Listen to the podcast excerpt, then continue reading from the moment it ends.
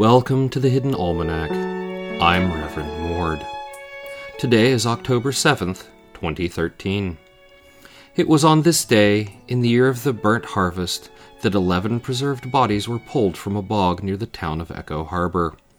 They were extraordinarily preserved and appeared to have been ritual sacrifices. Ten were dated to over 4,000 years ago, and the eleventh was wearing a wristwatch. Several prominent citizens were questioned by the police, but released without comment. On this day, 30 years ago, a pond full of cattails came to life and became tall green and brown women. They danced six square dances and one tango, their hair shedding fluff into the breeze, then went back to being cattails. Several of them were in slightly different positions afterward, although hardly anyone noticed and today is the birthday of Olivia Stone, who pioneered the effort to vaccinate city dogs against rabies. It is due largely to her tireless efforts with a blowgun that rabid dogs are no longer the citywide menace that they used to be. In honor of her contributions to society, a bronze statue of her was erected in Mandible Park. Today is the feast day of the Saints Arvo and Denet, represented as hares wearing halos and bearing swords. Arvo and Denet were inseparable as acolytes and went on to hold a joint bishophood. They are the joint patrons of friendship, brotherly love, and rhododendrons. This is the time of year to check on your cannibal tomatoes.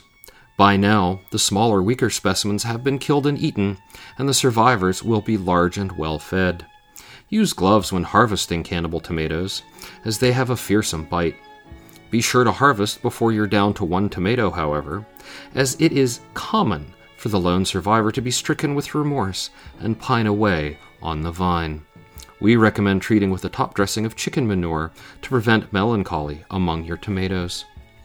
The Hidden Almanac is brought to you by Red Wombat Tea Company, purveyors of fine and inaccessible teas.